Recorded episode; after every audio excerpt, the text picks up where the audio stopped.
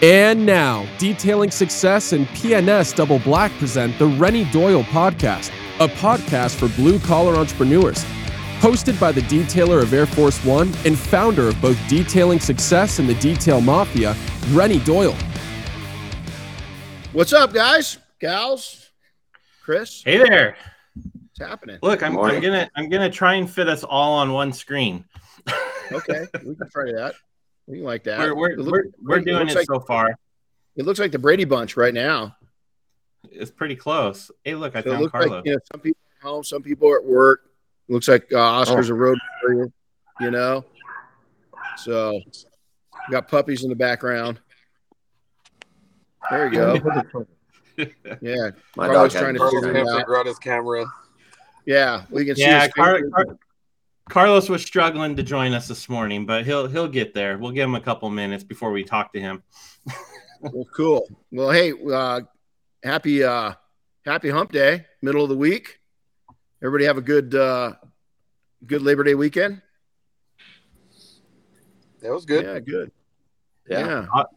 I uh I worked my butt off. I'm still a little sore. Um, we uh are in the process of relocating my patio in the backyard. So um, I dug a 10 by 10 pad and laid pavers that were in the old location. So I had to dig them up and move them to the new location and relay all those pavers. And uh, so that part's done.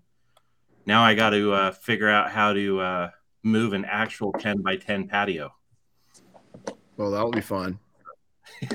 Yeah. Yeah. So Hey, if, you, I- if, if you needed help, just let us know, and we'll conveniently make ourselves unavailable. Yeah.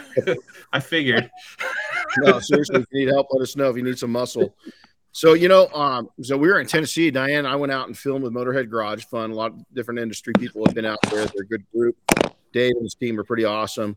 Hey, Carlos, put your uh, mute your mute your mute your your your volume, your mic. So when as you're figuring this out. I, Yeah. I got him. I got him. Yep, cool. And so, um, you know, we were in Tennessee. Diane has never been to Tennessee, so she came out and met me. I got there on Monday. Um, had kind of a down day. Did some work on Tuesday, um, and then uh, f- filmed on Wednesday. And then Thursday, Diane came in, and we went and toured uh, Jamestown and a couple other towns in Tennessee. It was pretty cool, man.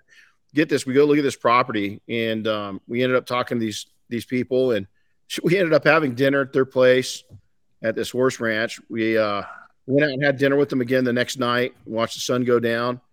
There's just cool people all over the all over the world, man. You just got to find them. Everybody bitches about how you know people are these days, but man, there, there's no shortage of good people either. Just concentrate on that. But they were, it was pretty. It was a pretty, pretty amazing trip.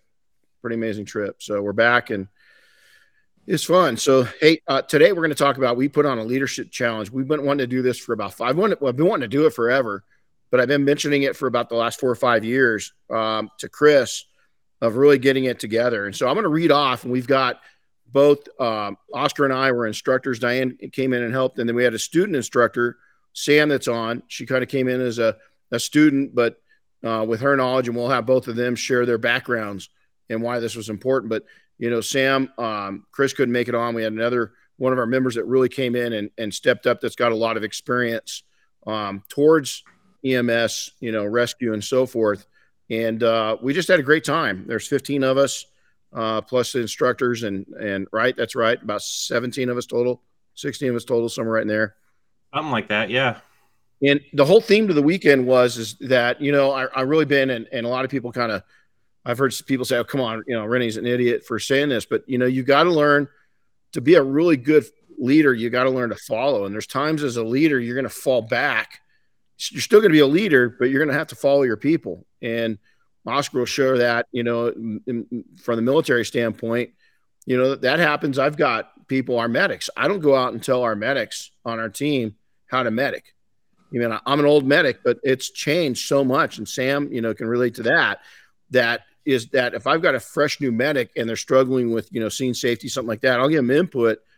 But really, when it comes down to the medicine side of it, I'm, I'm going to back out. I'm just not up to speed and uh, not going to get in their lane. You know, I'm going to stay out of it. So the whole theme was, how can this work for my life, and how can I work this into my to my business? And so I'm going to go through the the topics that we covered, and then I'm going to bring each person on, and they might have not everybody's going to have something to say about every topic, but is is is how they how it affected them both as a as a, a as an instructor and as a team member. And I'll have them introduce themselves here in a second. But on Friday, we had to, you know, we were up and going pretty early. Uh, first formation was at uh, zero seven. Really, everybody's up by about six o'clock. They're over here by seven ish. Um, and then I talked about SAR, search and rescue, uh, from the from the beginning of time. Search and rescue. I mean, you know, tribes across the world for thousands of years, members of of communities have gone missing. So it's a very old it's a very old it, it goes back as, as, as far as people go looking for missing loved ones and, in the tribes that we came up through. Customs and courtesies we're going to have oscar go into this a little bit. This is really important. And then how we relate customs and courtesies back to into business. And i'm telling you folks right now uh, if you if you hit this if you hit courtesies customs and courtesies if you take and hit that 100% 90% that's going to change your business alone. Just that one little thing will change your business uh, what is SAR? How can it assist you both in business and terms and clues? Uh, behavior. Uh, this is huge. The behavior of different type of people, what their exposure training, what their expertise is, and and and different search types. Um, this was really cool because we we brought into this section a teamwork challenge, and we started out with a soft litter. This is just a it's called a disposable litter drop litter. This is something that we carry with us just in case we do come across somebody. We, it's not a static hard litter. Um, it's not the most convenient thing to carry people out on, but it beats the alternatives. So we started out with just backpacks and we loaded it with probably about 100 pounds, first about 20 pounds, and we just kept adding to it. And then we started out with four people lifting that and moving it around. Um, and then we went to five, six, and then all the way up to eight. And it was to show you how spreading the load out will really change your business. Uh, and then we decided to go ahead and throw Chris in there. So Chris got in the litter and uh, we marched him around. We gave different challenges. We had to move him over obstacles, around obstacles. Um, he had his temperature checked in a new way that he never had his temperature checked before. Um, you know, and so uh, it was, it was, this was for me, it was really important because it showed that delegating jobs. We talked about having scouts out front, you know, and and moving people when there's injured people if having you're going to you're going to trust your scouts. You might be the team lead but you've got your eyes you know you've got your eyes on so many things. Your scouts are going to go down and find the safest way. You're not going to argue with them is that they're going to lead so you can lead. And we taught that um, line search. We went out we taught line searches and evidence how to find evidence. What is evidence? How to relate that back to business you know is all of our ideal customers leave trace as evidence. They do thousands of pieces of it evidence. Uh, we got into man tracking. We went into navigation and taught them basics. We also found out what is our pace count. We found out that each person's got a little different pace. As they walk 100 meters, is all of our strides aren't the same. It's the same in business. We just had a great post that you know don't don't take in if you're in chapter six of your business, don't be comparing yourself to people that are in chapter 20. That's kind of what you know the pace counts were about. Um, the navigation, this was map and compass. It was a lot of fun. Uh, and then we loaded up, we went into the field, and Friday night, uh, we got into building our own shelters. Uh, we did the nav that nav course, which was really challenging. Some had never used a compass. Some went in and, and bought brand, really nice compasses. Other people had kind of crappy compasses, and and that really played out of you kind of get what you pay for, and you're, you know if you don't have good equipment, and you don't have good resources, you're going to struggle more. And so we had a nice dinner uh, that night. Um, we went out and we did that same course at night. So we buddied up. We had we had our battles and we buddied up. We did it at night, which created a whole different challenge. It was a lot of fun though. Uh, and then we had a lot of fire pit time. And then uh, some people got really cold. We slept out. They built shelters. Some people had professional shelters, some not so professional. And we came in at all levels and uh, we had a good time. We also had a, a, a, a, real live search go on during this exercise. So we'll go into that and the, uh, the importance of, uh, of keeping track of your equipment.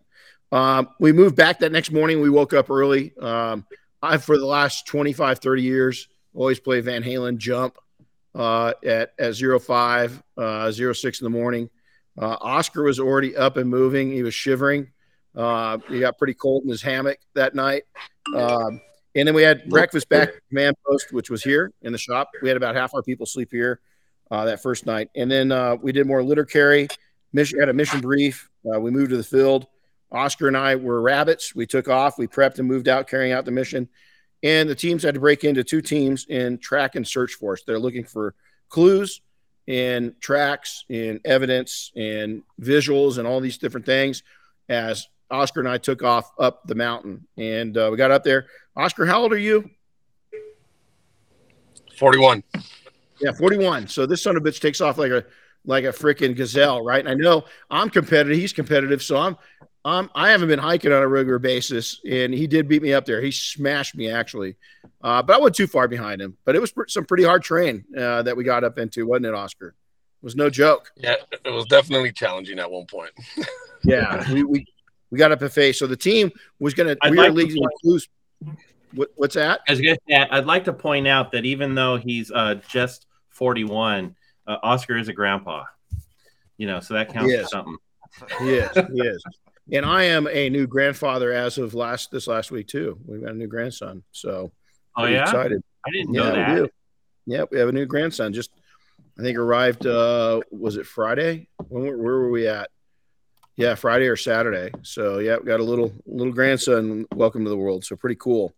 Um, we took and we we we the teams broke out. Oscar and I were up top. We were watching them as they came through. Uh, they uh, they're on a track. They got up to us, and then we had a facing the fears challenge, and uh, that's where we're going to do a three story rappel, and uh, we'll get into that here in a little bit. And then we uh, we uh, we finished up. It was probably one of the most memorable weekends, one of the most important weekends of my business career. Is seeing people grow, and we'll go into that here as as we get into it. Uh, we had dinner and social uh, time here, and we just had a great time. So, with that, I'd like to take and have uh, I'll take and introduce uh, myself. Is my background, if for those that don't know it, is search and rescue has been my passion, uh, primarily in the civilian side. And then I was brought over. I was actually recruited by the Cal California Military Department to come in and and train um, our guardsmen uh, in in search and rescue. And that just ended up taking me down a whole new path in the guard um, that I never planned on, you know, in my life. And so I've taught, uh, been part of search and rescue for 35 years and have been teaching search and rescue at one level at the beginning level about 30 years ago, and then uh, became a senior instructor uh, about 20 years ago. And so there's my background. Outdoor enthusiast. I love anything outdoors. I hike a lot, uh, horses and all that stuff. So Oscar was uh, Oscar was also my co-trainer. We both took equal roles in training uh, folks. So, Oscar, why don't you share your background? Uh, good morning, Oscar Hernandez, owner and operator of 805 Detail Shop. Um, I spent all of my adulthood in the Marine Corps. So, Marine Corps veteran, uh, went from PFC all the way to the rank of first sergeant. Um, while I was in, I served in various units, uh, deployments. Uh, I think one of the most memorable ones was uh, becoming a drill instructor, my second tour. So I was uh, able to make Marines down at MCRD San Diego. Um, and that's kind of where we took this from is just, you know, starting from the basics and moving up. So yeah, yeah it was a lot of fun. I got into detailing. When I got to the Marine Corps, I got into detailing, and then you know, here I am now. Mm.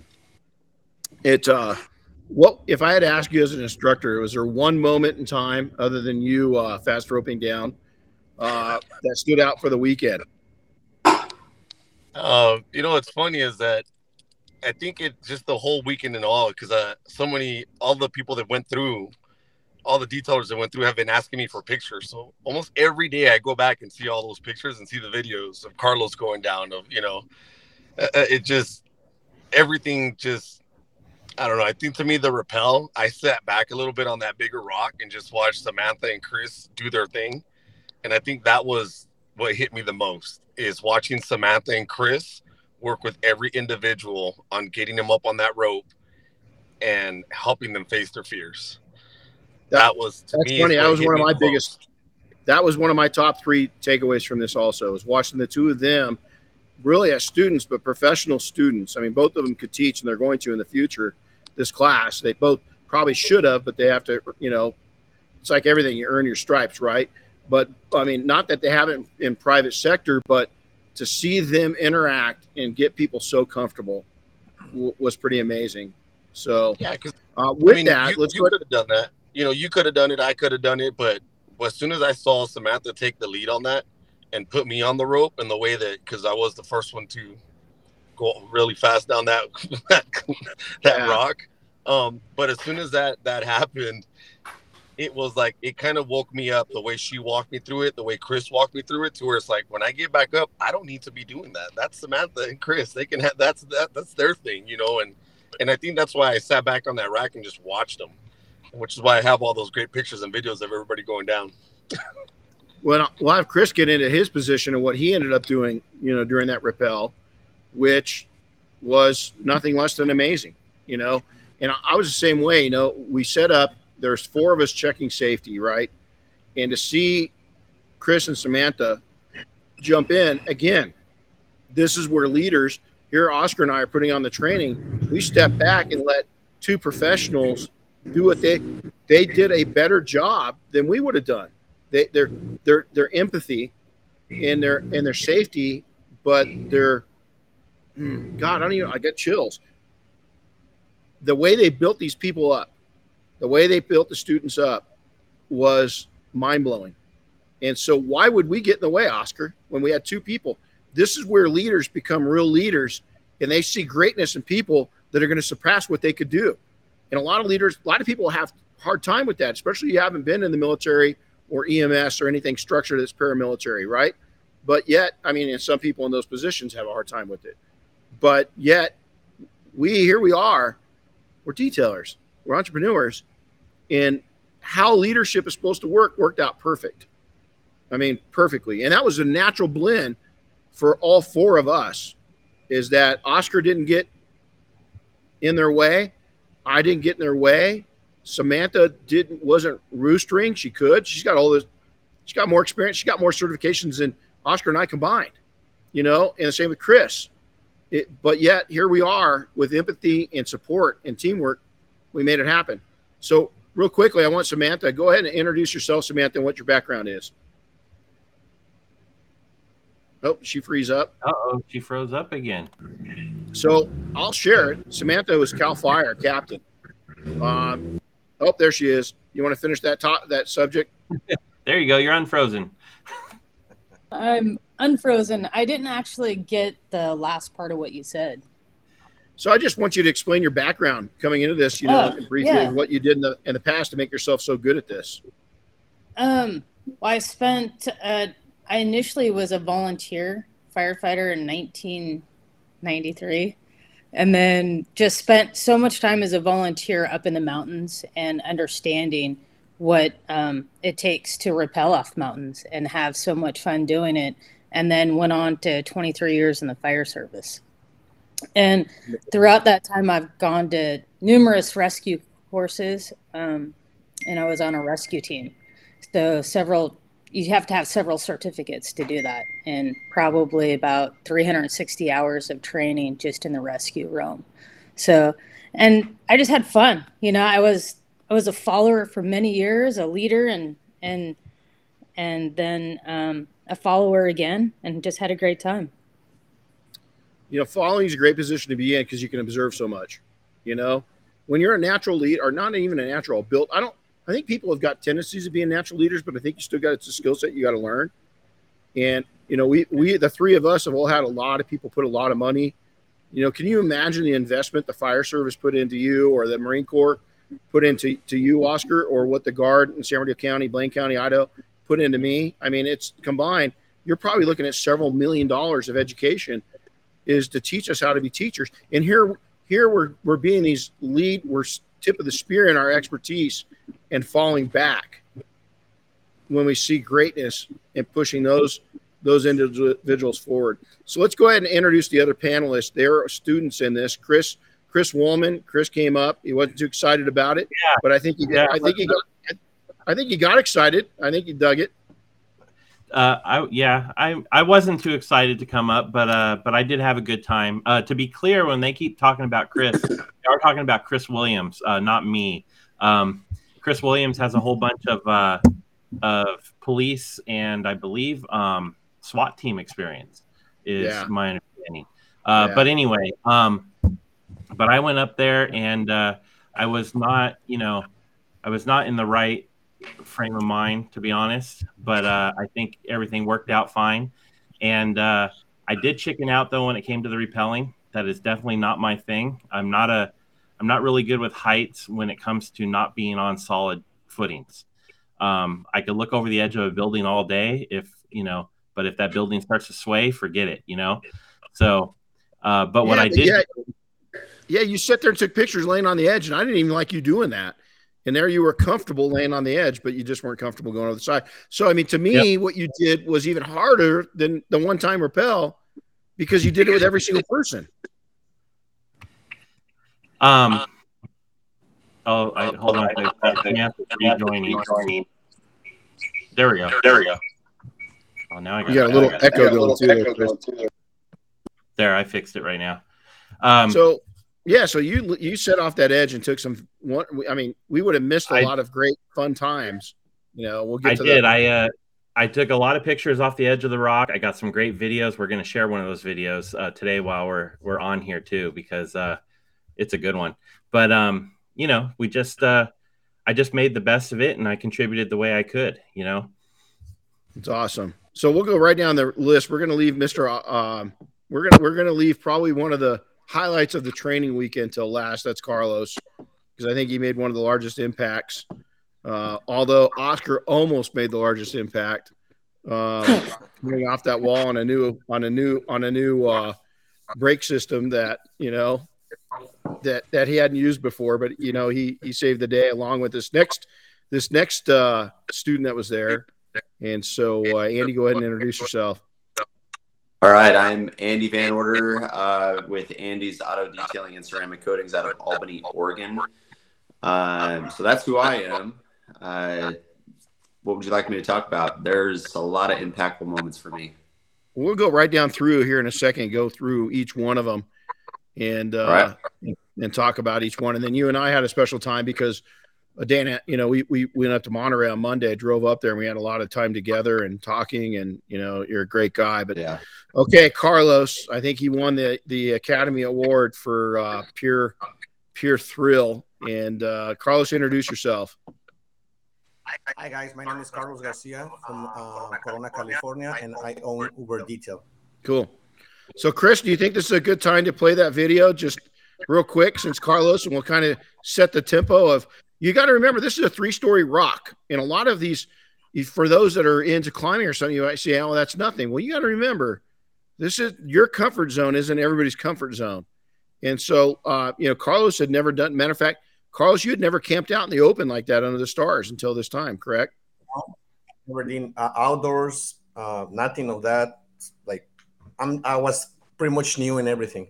So It was amazing though. Yeah, well, we're going to do a lot more of it. You know, my schedule starts to uh, mellow, and I've got some trips planned. Uh, I'm going to put them out there to the mafia and see if we can't get some other people to go out with us and have some more adventures. But Chris, do you have that queued up to where you could play that video of Carlos? I sure do. Here it comes. It's about a minute long, but uh, but it's definitely a fun one. So here here I think comes. it's working. There you go. You got it. You got it. Keep leaning back. Keep leaning back. Yep. Just doing like you do. Yep. Yep. Keep doing what you're doing. Yep. Yep. Yep. L shape. You're Lean doing back. great. Lean back. You got it, buddy. You got it. You got it. You got it. That's it, bro. Yeah. Keep that hand behind your back, Carlos. Keep doing what you're doing. Hell yeah. Step that way. You got Step, step that way. You're good. You're good. little bit. Lean back straight. Lean back. Yeah. Hold on. Hold on. You're You're good. easier. You're Doing good. You're good. Carlos. Nice and slow. Nice and slow. buddy. There you go. Yeah. There you go. That's it. Woo! Fuckers! fuckers! Heck yeah! He said, he said, "Mother- Yes, Carlos! Fuck yeah, Chris! Hell yeah, bro! Love you, dude! Fucking love you, Randy.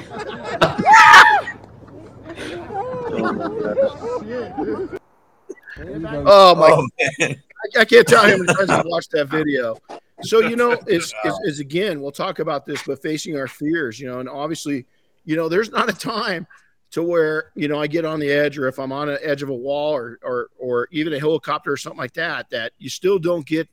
You, you don't get. Um, I don't know what it's called. I mean, it's it's. I love it. It's adrenaline, but there's always that.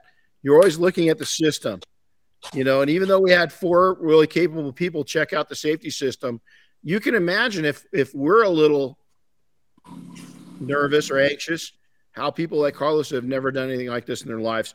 So let's go down custom and courtesies. Anybody want to touch on that? Oscar, maybe touch. uh, What did we teach in the class? What did you know? A lot of people, hands in the pocket, they sit around, they're talking to people, they don't shake their hand, they don't look at their eye, they they don't stand up when they address people. So kind of go into that. Why why did we present that?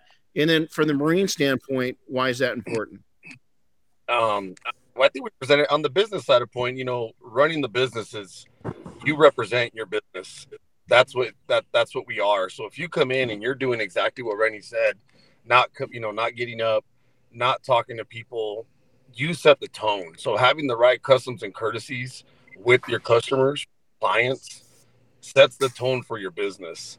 Um, I'll give you a perfect example. I'm out in Chicago today and this week, and I've walked into some stores and some some detail shops, and I can see who's got customs and courtesies and who doesn't, and it really does set the temple for the conversation.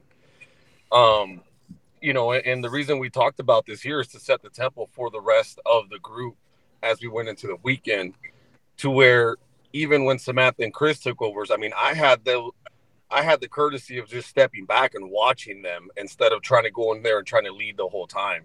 Because even as leaders, we got to have the right customs and courtesies when we're bringing up new leaders and teaching them the ropes. You know, we got to have that courtesy to step back and let them go. We can't always be in the front, you know, pumping our chest. You know, I'm the leader. I'm in charge. Um, and I've always, eh, I've always thought if you got to remind people that you're the leader, you're probably not the good leader. You know, and, and that goes down to the customs of things, the courtesy of things, the customs and courtesies that we had towards each other. You know, um, in the Marine Corps, we always, you know, teach you how the customs and courtesies, but you never jump your chain of command. You always give the command, the courtesy and the customs to go ahead and, and run their what they have to run. And being a follower, like you say, Renny, and, and, and touching into that, you know, a lot of people may not say, you know, what does that really mean? You have to know how to follow in order to lead. I'll give a perfect example. Every rank that I picked up in the Marine Corps, I was proud when I picked up sergeant. But you know, because I was a corporal, I was an E4. Now I'm an E5. But guess what? Now I'm just the new E5. Now I got to follow all the senior sergeants, the ones that are about to be staff sergeants. And you pick up staff sergeant, you're just the boot staff sergeant at that point. Even as the rank as first sergeant, you're still the junior first sergeant in that battalion, and you got three senior first sergeants that you still had to follow and lead from. That's why in the Marine Corps they always have these leadership courses by rank. You know, you pick up E3, you got to go to Lance Corporal Seminar. You pick up E4, you got to go to Corporal's Course, Sergeant's Course. And that's the biggest thing that we wanted to drive into this. Not that it's a military organization, but when it comes to the business, when you're building your employees up, when you're giving them different billets or you're promoting them, you got to be able to step back, let them, you know, like Marine Corps said, let them fall on their, on their sword and then pick them back up and build them back up. And I think that's part of the courtesies as business owners that we got to have, not only to our clients, but to our employees. If you have employees, you know, and everyone's going to run a different ship. But I've seen this within Carlos's store, you know, how he runs it. I see how you run things, running working for you. I've seen how different organizations run it, and not everybody's on the same sheet of music when it comes to their customs and courtesies. And I think that is the root of a business. That's where it starts. Is how you start it, how you present yourself, how you carry yourself, how you present to your to your clients. You know, are you shaking hands? Are you looking them in the eyes? Are you following up when you call them? Or it's like, you know, are you still using dude and bro? Or you know, just the certain words that you use. I used to get in trouble a lot when I first started going to the chamber because I I don't I'm not good with names. So when in doubt, you say sir, ma'am, and people would be like, I'm not a ma'am. Ma'am is old, you know. But it's like going down to the south. If you say sir, ma'am, that's all about customs and courtesies down there. That's what they like. So I think it was a very good way to start the, the you know the class and set the tempo because everyone kind of understood and went and you know move forward. Um, you know what you're doing right now in your trainings by making them get up and you know stand on their feet, more respectable. And I and it's funny because I start to see other people that are doing that now as I'm Oh, you yeah. know traveling Southern California. I start to see them. You know when I walk in, they're they're on their feet and they're you know good morning, how's it going? They're jumping out of the counter, and it's a good thing. And these are people that've been through your training they've been through those one days that when you teach it, I'm starting to run into them and they're actually getting up and they're shaking hands. Vice before it was just like, oh, you know, hey, what's up? And that's it. You know, Yeah. it just kind of sets us apart. It sets it sets us apart. It sets the tempo. Well, and you're going to stand out, that's for sure, and that's what's important. So from right in there, we we went into uh, clues, and so we started talking about, and if one of you guys uh, remember, on average, how many clues does a lost person leave per mile? Anybody have the answer to that? Oh, I remember you told us. Yeah, I don't remember the number. Remember, it was a lot. a thousand on average, one thousand clues. Because if you guys got to remember how many, how many, how many paces in your hundred meters is, you know, you're right around, you know, in the sixties to seventy, right? Seventy. So you got to times that. You know, there's there's several hundred, there's several hundred clues just in their track alone, and then Yep. you're looking for other, you know, broken broken brush, uh, pea spots. I mean, all kinds of different areas. And so, you know, customers are the same way. Is we got in discussions on how you know customers leave similar customers leave similar clues. Well, guess what? If you've got a client base that you really that you make more money out of than other sectors of your market, guess what? You got to follow those clues to find more of those customers. Don't go after the wrong one. You guys found out in your final when you guys were tracking Oscar and I is we actually you guys uh, the teams got crossed over and mixed up the, the sign, you know, the, the the the evidence, and and went from my tracks over to Oscar's tracks. And so we can really screw up real quick and go after the wrong customer base if you're not wa- if you're not watching for the clues that are left behind. Behavior, you know, we uh, we learn a lot. Right-handed people when they're when they're when they come to a Y in a trail, right-handed people are going to go right, left-handed people are going to left. Older people are going to go downhill, younger people are going to uphill. Uh, people that fish are going to go follow water. Hunters are unbelievable. They're going to go for miles looking for you know lost game. Um, we took and decided to put you know Chris into a litter and we carried it around, and we put obstacles. You know, we're running around Oscar and I putting obstacles in their way, and they had to pass Chris over the top of obstacles. They learned that only four people carrying a load wasn't near as good as as six or eight people. They learned that taking and having a rotation of carrying kept you fresher. Anybody have a takeaway from that litter carry that that I- that brought you into life and life and uh, business? I sure do. Um, you know, if, if for those of you that don't know what a litter is, it's essentially like a like a stretcher to carry somebody out if they're injured, uh, but it doesn't have any any poles or anything or any rigidness to it, right? You just got to grab the canvas handles on the side. But uh, these guys carried me around the entire shop there behind Renny, and they did it at shoulder height. Um, but what I learned from it is I got in that thing and I was nervous, right? I was like, can these guys do this? You know, I'm 250 pounds.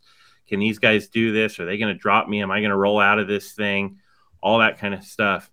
And what I learned was real quickly, I mean, literally 10, 15 seconds into it, it was like, you know, you, you put your trust into these guys to do it. And I quickly learned that they could do it.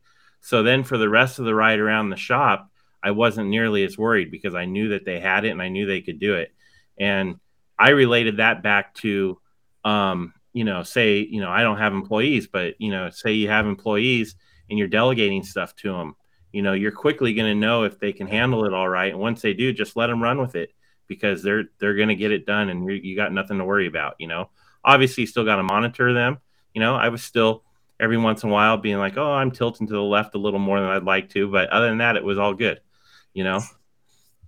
Well, one thing. I, I kind of took away from that that actual moment right there because I I noticed by the end that I was on that thing for a long time and didn't get swapped out.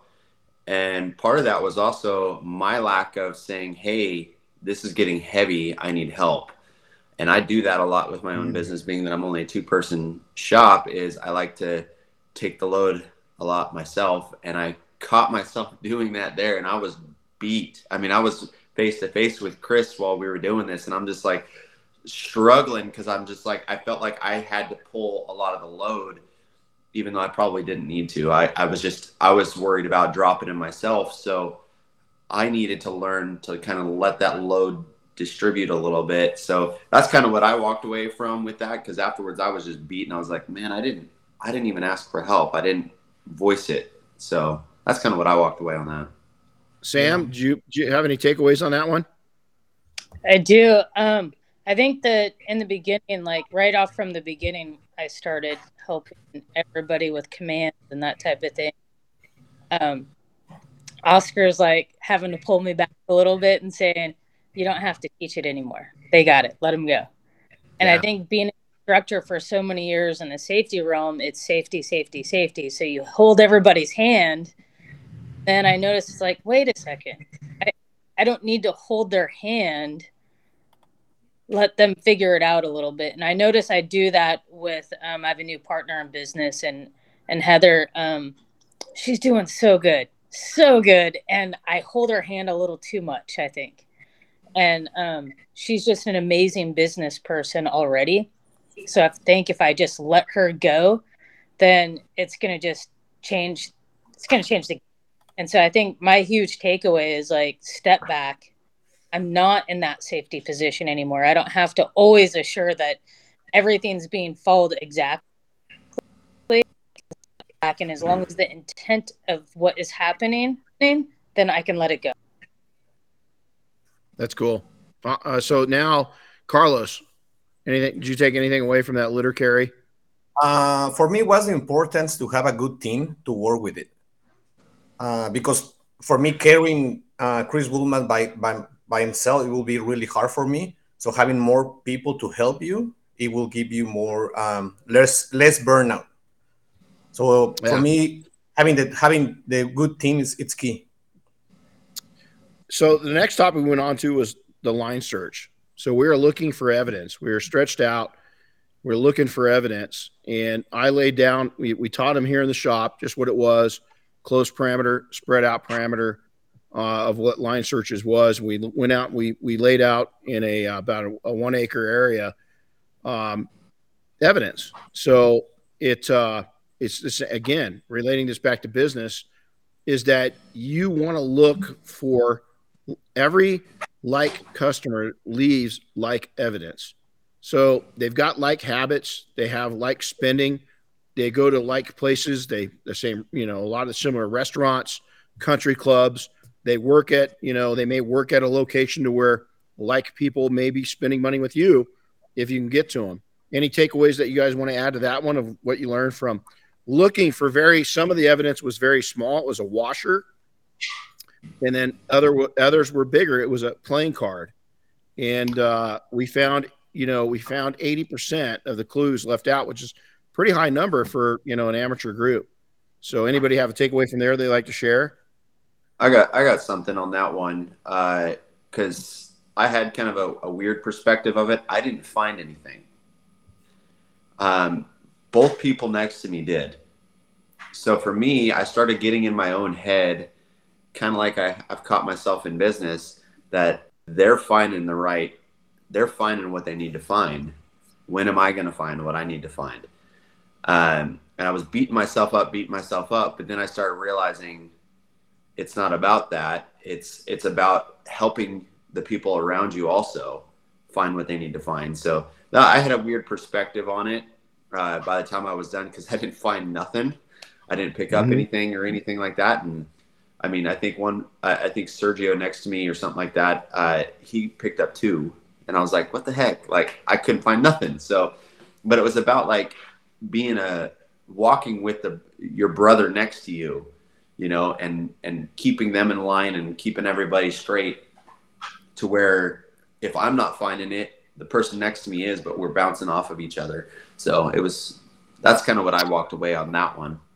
You, you know, and, and that brings up a great topic. In in the real world, on on on searches, when we're looking for either evidence, it might be a homicide case or it might be a, a missing person case, whatever it may be. That that outlook of what you just shared is exactly how many of us professional search and rescue feel.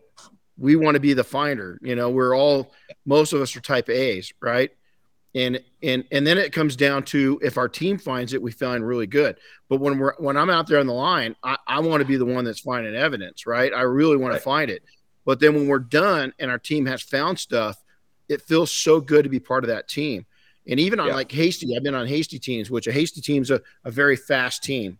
And believe it or not, I'm a pretty pretty fast hiker even still, you know, at my age. can still cover some ground. And I and I, you know, Oscar and I are both carrying. I don't know what what are, we're carrying all the ropes and stuff. What that weigh, Oscar? We're probably forty plus pounds Uh, each. ropes on my back. So Yeah, it was up there. yeah, it was 100 probably pounds, forty to sixty bit over. pounds. Yeah, it was it was up there. Um, but you know, we were we were on a mission, and I couldn't. I was just running, you know, so they wouldn't find me. Oh yeah, man. I, yeah, and that and it and it was the competitive nature. So it's really Andy. It's really cool that you kind of sensed that because that's real world. So it was Yeah. it was it was really fun. So now we went into next was man tracking. So this is actually step by step tracking. We cut sign. We taught them, you know, how to take what you're looking for, how to mark the evidence, what you're looking for, what it looks for, how to change the light, how it's the optimum times when they're tracking um, Oscar and I on the last day wasn't the best time. Probably the worst time to track somebody is between 10, 10 in the morning and three or four in the afternoon. At three or four, it starts getting easier again because the sun's right up there and you can't see the track. And so, any takeaways? Did anybody have a takeaway on on the man tracking, especially on the final? You know, when you're actually tracking Oscar and I, was there anything that you learned from that that that that you kind of it will stick with you in life and business? Yeah, for me it was like um, for me was really frustrating because I was not able, able to to see all the little marks that people leave behind, but my my partners, my teammates did. So for me, it's really like it was in business wise. Uh, sometimes you don't your worker lacks some kind of skill, but it's gonna be another one that's gonna feel it. Mm. And as soon as, as soon as you work as a team, everything's gonna be moving forward. So for me, it was really important to know that maybe I'm I, I'm not gonna be able to do it, but I have someone that is gonna step up and keep everything moving. Well, and that's perfect because we teach this right here as a tracking team. So you've got your your primary tracker out here, and then on each side is what we call flankers. And everybody always thinks that that that point person is the main tracker. That's not the case. All three of us are. And I've actually tracked for long distances where there's four or five of us because that point person, the mental wear down of looking for everything is intense. You're down low, might be on your knees at times, maybe for an hour or two, you know, just looking for the next track. And and so you wear down. And so you know the the fact that that Carlos just hit it was it was frustrating. There's also going to be times where people have a better eye for it. And it might not even be that their vision's better, but it might be that they're picking up things at a time of day better than the other person is because all of our vision's a little different. And so again, it comes back seeing a commonality here is teamwork. You know, it's taking more than one person. Uh, so then we launched into navigation. So that it was it was old school map and compass. Uh, we had various. Um, we had we, we we taught them how to shoot azimuth, reverse azimuth, declination, what we call zeroed out. But everybody had different levels. I have a you know I carry uh, Silva Mountaineering, really nice high end compasses. Not everybody was there. So I know when we got into the just on the navigation side of it, we we had a pace count out in front on our street, and we set out 100 meters. We saw there Andy had really he's got a huge stride, you know. So his strides really it's like chasing down a gazelle, you know, big big stride. Uh, Carlos and I a little smaller stride. I've actually got a pretty good stride for being my height. Um, but the navigation side of things is is it set us up. We were doing it before we went in the field. We actually had an an Andy and, and Shane from Oregon. They came in a day early and they had the opportunity to go out with me and set the nav course up. So Andy, uh, first off, we didn't realize that Shane was kind of terrified of animals. And so when we got out there, there were some questions on wildlife. And the first thing that happened when we were done setting the navigation course, uh, what happened on our way back? Uh, we saw uh, uh, what was that? A bobcat, something like that. Yeah, yeah, yeah. So right. That was that was that was fun. course.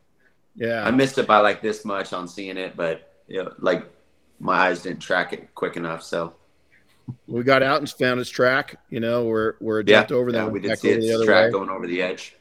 Yep. But you know, they came out and helped me set the nav course up, and even knowing where the nav course was, that next day, you know, when we went and the day after when we went out and did the nav course, what all of you any input? What was some of the challenges? What was the successes that we had? and what was some of the challenges? Who's got some? Uh, we'll go this time. We'll go over to Sam. Samantha, what did you see as kind of a challenge for a lot of people and some of the successes? I think uh, for that was mostly the the equipment that you're using. I think that um, the equipment was huge. Like even I had a great compass because my Silva just didn't make it down on that trip, and my compass um, by the end of that night had created a bubble because of elevation. As soon as I got back down to um, the flat land by the Ontario airport, my bubble was gone. Hmm. So bubble affects things. sometimes, yeah. So sometimes the equipment you use is a key is a key factor, and then also assuring that um, that you're just taking that deep breath. Step one, step two, step three. Because if you don't go through that process of steps, you're gonna mess up, or you're gonna have you're gonna get off degrees. Correct. So I think um, even in detailing, it, there's a step by step process. Um, when you put your car, your keys in the ignition of your vehicle, there's a step by step process. And I think that sometimes we forget that some we need to take a deep breath and think about our step by step process until it becomes a habit. I know Chris was getting frustrated, really flustered on on the nav course, and we figured out something about oh probably halfway through with Chris of why he was struggling. So Chris, you just couldn't get the azimuth to, to pan out. You're getting an opposite. What did you find out? And I kind of warned everybody: objects, you know, your watch, especially smartwatches, uh, metal, any of these things can can affect your exactly, and that's why I wear soft ring. Uh, but Chris, what was your experience? Well, I had two. I had two issues on that nav course, and that was uh, one was the, which was less obvious, um, but was a big factor. So if I was holding the compass down low toward my belt line, uh, my belt buckle actually had a magnet in it. Um, you know, because I have one of these cool belt buckles that's magnetic. But uh, so that was a little bit of it. But you know, the bigger factor in uh, in the orienteering challenge was uh, I was looking for too much perfection. Um, you know, I was trying to be dead on with that, with those measurements, and it turned out I didn't have to be that precise. That the goal wasn't to be that precise, and I didn't understand that right away. And so, uh, had I had I kind of loosened up things a little bit and and not worried about perfection as much, uh, I would have accomplished it a, lot earlier. So, Oscar, from an instructor standpoint, we saw some frustration. That was when that was when we started seeing people like like really starting to get flustered. What what did you notice? Um, everyone is. I mean, you explained it the same to everyone. You you gave the class to everyone across the board. Everyone learning behavior is different. Everyone learns different, and I think bringing it back to business when you do have employees, when you're working with other business owners, when even within the group, everyone has a different learning pattern. Um, and I could have easily got just as frustrated as you know as Chris did, or you could have. But again, it's just be able to step back and to see how people reacted to certain situations, and then just going in there and having them explain it. And that's kind of how I, I started seeing some of the students go through. Is how did you hear Renny explain it? And when I heard them explain it to me, I could tell what bits and pieces they picked up of the class and which ones they just decided to leave off. Going back to what Samantha says, it's just a step by step process. You know, so for me it was fun watching them, you know, get all flustered and, and all that because again, once once, you know, I had a conversation with Chris Woolman and he was just like, well, I don't get I was like, it doesn't have to be perfect. And you know, kept fighting me on it and then he realized it doesn't have to be perfect and he got through it right away. So I mean, it's just the learning behaviors, the learning patterns, um, and again, it goes across within the detailing industry, you know, as a whole. You know, everyone learns a little bit different. Just because you ask a question on a forum doesn't mean that you're dumb because you don't know that information. But yet, people try to turn around and, and you know bash a detailer because he doesn't know what he doesn't know. There's a step by step process. Maybe he missed that step. So I think it was a very good, you know, overall lesson that we all learned together up there, especially in the night. Um, Yeah. that, that one, the night one was a lot better for me because it's like getting to see them in the dark and just hearing them hiding in the brush. hearing them and having them go back and you know they by that time they were realizing where they messed up and then they had to go all the way back but by the time they did the night one they were already doing rem- the reverse ism and they were shooting back to where they started so it's like them from the day to the night was again a big difference Yes. Yeah, they got so we, you know, we put and, and Oscar and I were real assholes because we decided to deploy out in the field and hide at different spots, knowing that some of the teams were not so comfortable being in the wilderness where there's animals. And so at two different times, you know, we jumped out of the dark and uh, you know, we made sure nobody was carrying weapons first off, and then second off, um, you know, we kept a little bit of a distance, but we had a little fun with them. And there, there's a couple people that just about pissed their pants, you know, of us coming out of the woods Carlos like shaking that. his head. They- I want, I want Yep. I want ahead. to add something about the navigation course. And uh, we did it in the morning and when we did it at night. And for me, this experience taught me the importance of timing.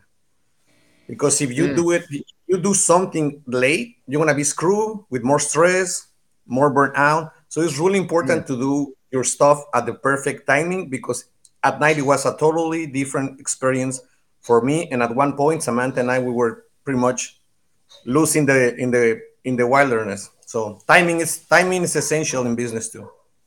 Yeah, it it's you know we did buddy up at night, so it was a you know it was a two person team uh, just for safety reasons. Now you can imagine you guys. We had a I don't know one of the shots was probably what Oscar a little over 100 meters, 150 maybe two maybe 200 meters long. Is when you go to SARTECH and you get SARTECH one, you, you you've got you can go out 2,000 meters, and you got to pass that. And then to Chris's point, it's got to be a lot more. You know, we set out pins for you guys is anything that was numbered had a number one or a number two was a false pin. So if they came back and they came back and they were reading out their, they had to, I, we gave them a direction and they had to go write down the pin number. Well, they'd get 100 meters in and all of a sudden they look over and they'd see a pin kind of in front of them and then another pin just off to their right. And so it made them question themselves because the pin that's kind of in front of them, they might not be direct into it, but there's one just 10 meters away. And so, you know, if they weren't on pretty close to precision, as I tell them, you got to go back and reshoot it because we knew anytime there was a one or two, that was a false pin, and they just they just they just went towards it. And so it was really cool to see, you know, everybody adjust to that. By the end of it, you know, I was giving them my cus- cu- uh, some of the people that didn't have great compasses, you know, and then it was really interesting because I had a GPS. Uh, Anthony had, you know, a an uh, an outdoor watch. Oscar had one. I had one. All of our GPSs were a little off. Is that our watches, our simple GPSs, weren't weren't as accurate as the compass, and so it was really sometimes it's great to rely. The takeaway from that is is is a a GPS is social media. Is that it's a great tool to use because it's going to just cut down time and get you there. But you know what? If you don't have a good foundation with a compass, with an old fashioned map and compass, and that's relationships, that's one on one relationships. You have to have both, but really, when it comes down to it, is that relationship, that compass, that old fashioned, you know, what a lot of people think is old fashioned of building up face to face relationships and conversations. That's where it pays it pays off. And so we uh you guys a lot of we had to go out and build our own shelters. That was part of it in the daylight. We had to pick some areas. Uh, a couple people had to move their shelter. Uh, Mike had to move his because he went to go crawl in bed that night and figured out that he'd made his uh, shelter in a spider nest. So he got in there at night and could see uh, a couple thousand eyes looking back at him and decided that he just wasn't going to sleep there overnight. So uh, I'm going to go to uh, we're going to go to Carlos. Carlos, you never slept out underneath the stars. Um, you you and Sam had picked an area where is I'm not sure if I confirmed with both of you. Uh, that was that was um, we had bighorn sheep come through camp down where Sam and Sam and Carlos were sleeping that night. So, uh, kind of explain how that that that was. What was it like building the shelter and then sleeping in the shelter?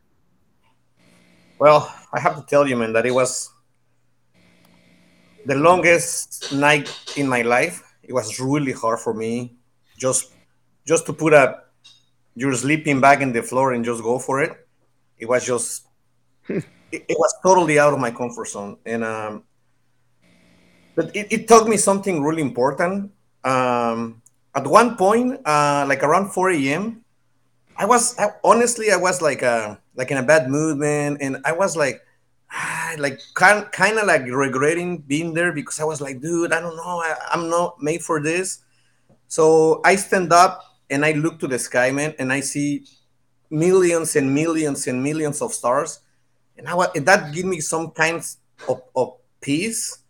And I was, you know, it's just a couple hours until until the sun's gonna come come up. So I'm just gonna hold for it. And and that told me that even in the darkest moments in your business, the sun is always around the corner. It's almost it's almost there. So nothing lasts forever. Even if you have the, the, the worst day of your life, it's always gonna be better the next day. So that it was a really cool experience. That's a great outlook, and you can see here. This is one of the professional. Uh, you know, people had their choices of bringing. We we gave them options. So this was an owl shelter that's kind of a ready-to-made shelter. Other people brought tarps.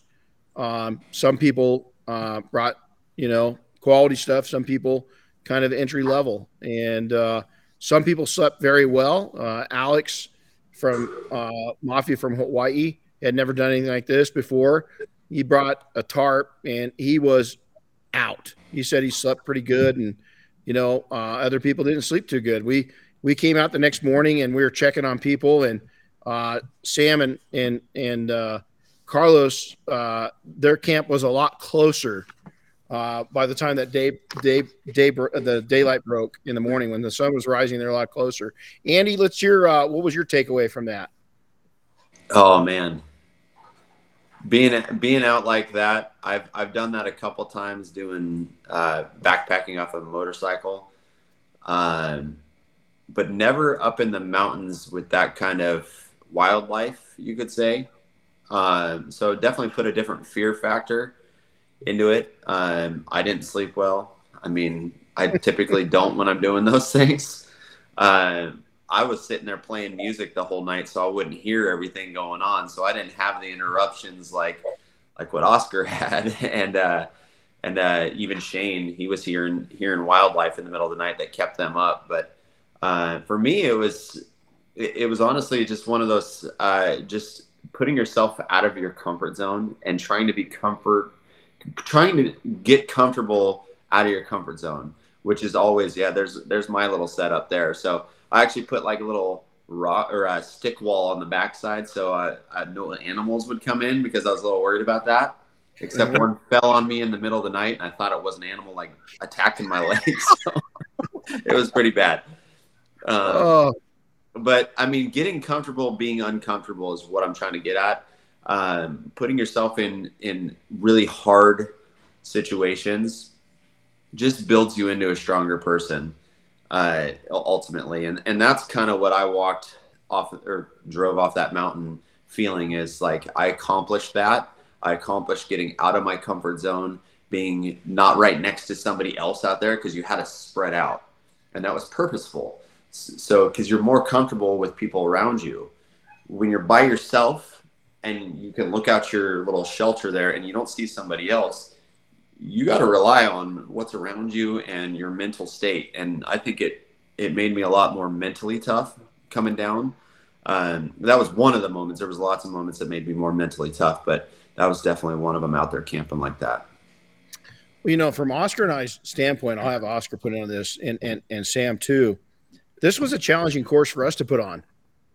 And here's why is Sam was working with firefighters, paid firefighters, paid call full time. Oscar's Marine. I've got search and rescue, professional search and rescue, military search and rescue. So I think a lot of people, and I heard these little, you know, jabbers in the industry of people not coming to this.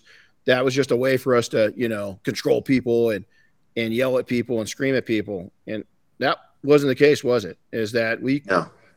It was it was team building, and there was the stress. There was enough stress for people not being comfortable is the the challenging part from from an instructive standpoint or putting this all together it wasn't about taking and not yelling at people because i don't we don't yell at people i mean we do oscar did you know, and and and and, and boot, right? I mean, uh, but our thing was to teach you is, is, is teach discipline and control your mind, you know, to control yeah. your emotions. You know, fear is your best friend and your and your worst enemy. And if you can learn to control and use fear properly, it's going to take you a lot of places. So let's we got we got input that I'm going to get from you guys on on this next one. So Saturday morning we come back, we come to Diane and and uh, Uni made us breakfast. We had a great breakfast, and then uh, you guys were read a real mission brief. You know, you guys were given a mission brief, and uh, how did that feel? What what did it feel like of being briefed on something, Chris? I mean, had anybody ever, uh, you know, naturally? I mean, Oscar and Sam and I have always, you know, we've we've both received briefs and we've given briefs. Um, but had the three of you, what was that like just getting a brief? Did it feel real? Did it feel like, wow, holy crap, this could be a real situation? And and and and kind of what I always tell people is our job, nobody dies in detailing. But in these other careers that Sam, Oscar, myself did, people people lost their lives. You know, people died. So how was it for the three of you? We'll start with Carlos. When you heard that brief, and I believe Diane gave that brief, is that true? You. Oh, I gave it. Okay. We gave we gave it to we gave it to Carlos and Andy in the office. Remember? Oh, that's right. That's right. Yeah. How'd you guys? How how was that? Uh, you know, I was, for some reason I was like super nervous about it. Like, like I I can't believe that you guys that you guys put me in charge, and I have some kind of struggles, and uh, I have to write it the way that I am gonna understand it, and then pass it to the guy. So it, it, it was feel it, it was kind of like a the feel the real thing, the real thing. It was like like really really real. yeah, I, I, would agree with Carlos on that, man. I was nervous too. I was just like, oh man, this is like getting a real feeling. Yeah. And uh, I'm I'm not good at taking notes, so mine turned into a bunch of gibberish and I didn't ask the right questions. I didn't know what questions to ask when I when I started briefing it, and Diane was kind of watching us brief. She was like, "Well, you should have asked that question," and then that made me think, like, "Holy crap! I didn't know what to ask. Like, I didn't know the right questions to be asking because I had never done this before." But it was one of those. It was another. I was really uncomfortable doing that, but it was like it was definitely a growing experience for me. Like paying attention to the details when somebody's talking with you, whether it's a brief or like a customer is explaining about their car, like pay attention to what they're telling you. Pay attention to those little details because all those little details that they're expressing, those things are they're expressing that to you for a reason. That's because that's a big deal. Like those details are big deals and you have to know what questions to ask off those little details. And this was something totally different. So I didn't quite know what questions to kind of bounce off. I asked a couple of them, but it was like when it came to briefing my team or whatever, I was just like, oh, I should have. I felt like I knew I knew I didn't have all the information relaying it back to my team. So I had to think back on what were those small details. What are the things that they need for success? And oh man, it, it, yeah, it was nerve wracking. Just like Carlos said, man, it was it was weird, but I appreciated the the trust in in putting me in that position. Yes. So, Chris, you're listening to these briefs. What are you thinking? um. Yeah, I'll I'll I'll be honest. There was a, a, couple times where I thought, you know, yeah, Andy didn't take very good notes. but uh, but but it's all right. I, I, I wasn't blaming him. I totally got it. But uh, you know, Diane definitely um, she definitely made it feel real. You know, because you know yeah. I, we all we all knew it wasn't, but she did a good job at making it feel real. For and sure. uh, she also you know did a good job at making you you feel like you didn't pay attention too. So yeah, she's good at that. But it was good constructive criticism too. She made sure that you were paying attention with her her correction she wasn't like overbearing or anything. So I, I do give it that. But it was she, when she would correct us or whatever, it was it was a constructive criticism. Yeah. So here's a picture that's on the screen. Those that are watching the video, you know, of Diane kind of addressing the teams before they, and you can see these. Uh, this is uh, other than a uniform, this is how mission briefs really are in the field. Matter of fact, right where this is taken, we've we've gone after. We had in this area. This is uh, probably I don't know 300 meters, 400 meters from my house, but we've gone on several missions up there, real missions. Matter of fact, we uh, we had a uh, we had a, a guy crackhead that turned uh, well, can't say a whole lot, but he was an informant and ended up dead. And uh, that's where they dumped his body up in there, and we we couldn't find it, but uh, thank goodness a mountain lion had found him. You know, he's already dead and treat him because uh, he ate part of him. And then uh, the next spring, somebody came across bones, and when we got up there, we just you know there's still part of him up in the tree, and he scattered all at the base of the tree and everything else. So that's a real area, and it's not far from civilization. But you don't have to be to get screwed up. Here's another look at this, another picture of you know the brief happening, and again, you know, equipped and ready to go. It was really fun. So now we move into the field. You guys are giving each team you're you're broken up into you know uh, two teams, and you're you're tracking and searching, and it really from Oscar and I. Oscar explained what you know. We were sitting up on top, and we had a a bird's eye view as they came up into onto the trails. We could watch them. What what were we witnessing? Um, it took it took a while to get started. Um, it took the teams a while, and then uh, we were able to see where they crossed paths, where they were following your tracks, and then that team started following my tracks, and that's the team that went up and got to me. One team went completely the opposite way. I don't know where they were at, but uh, oh yeah, that's me right there, my hands up. so, yeah, that's how high we were, and we were just kind of watching as uh, it unfolded. But it was interesting. And that was taken from my I took that photo just below you. They oh, yeah, were, that's right. Yeah, the team the teams were five times lower than us. That was three quarters of the way up. So yeah, that's right. Um. So yeah, so that's how faster I got up to the top of the hill than Renny too, right, Renny? no, yeah, bullshit. I was up there too, and I came back down. Don't even go there. How, Um, how, how much?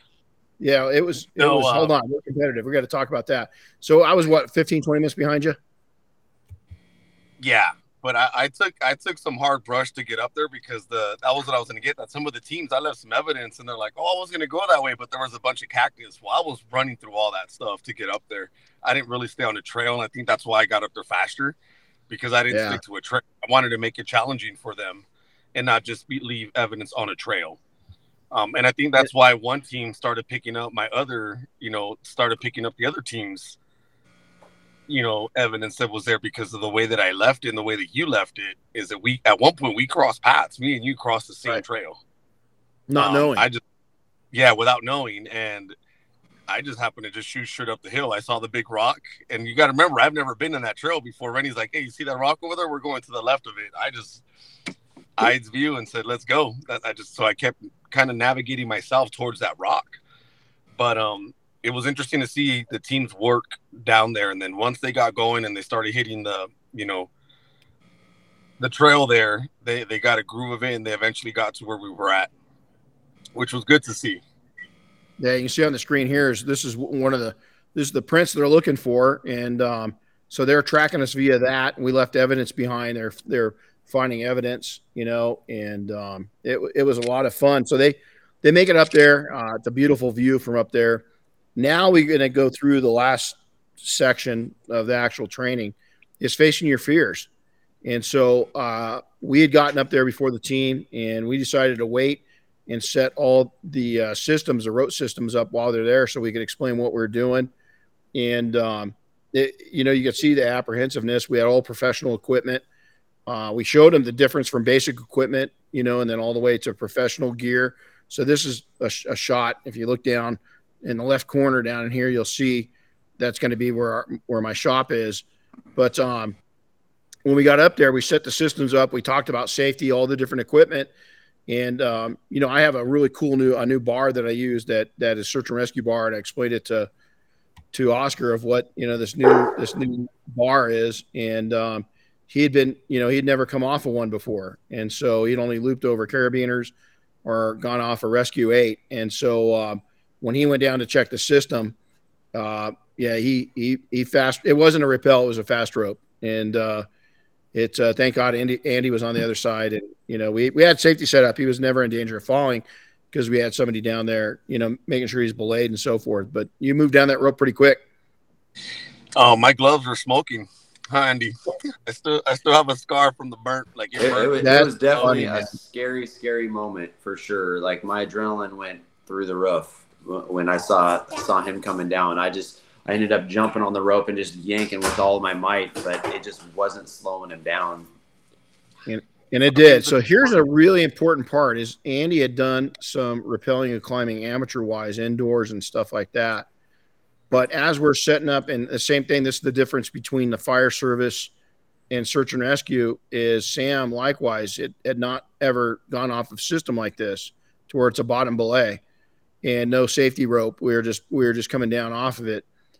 And Andy, it we taught you the bottom belay. It's pretty effective, isn't it?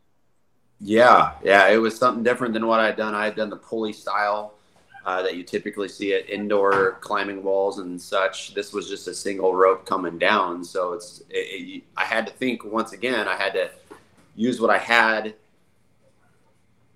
already learned and put that into practice with something I hadn't learned yet. So it was. It took a little bit, but uh, I mean, after I figured it out, it totally. It, I mean, it made sense. The trial by fire with Oscar was definitely a, a wake up call on it. Um, but I mean, after that one, I mean, I figured it out. It's definitely very, very effective. So here's where, again, when we go into business and we might need be new to something, you might be adding PPF or some kind of new service, or you're just growing, you're scaling very quickly. And your tribal knowledge is that while Andy had experience, is now he's at a professional level. Now he's at a different level. Is like I was telling Sam, and I'm going to get Sam's input on probably I think the most important part of this entire conversation. But you know, we don't have a fire truck when we're up on the mountain. We've got very little equipment. It's what you can carry. And if you're going up, you know, Sanji or, or Whitney, that's for, over 14,000 feet. You, I mean, you know, I was always considered a goat.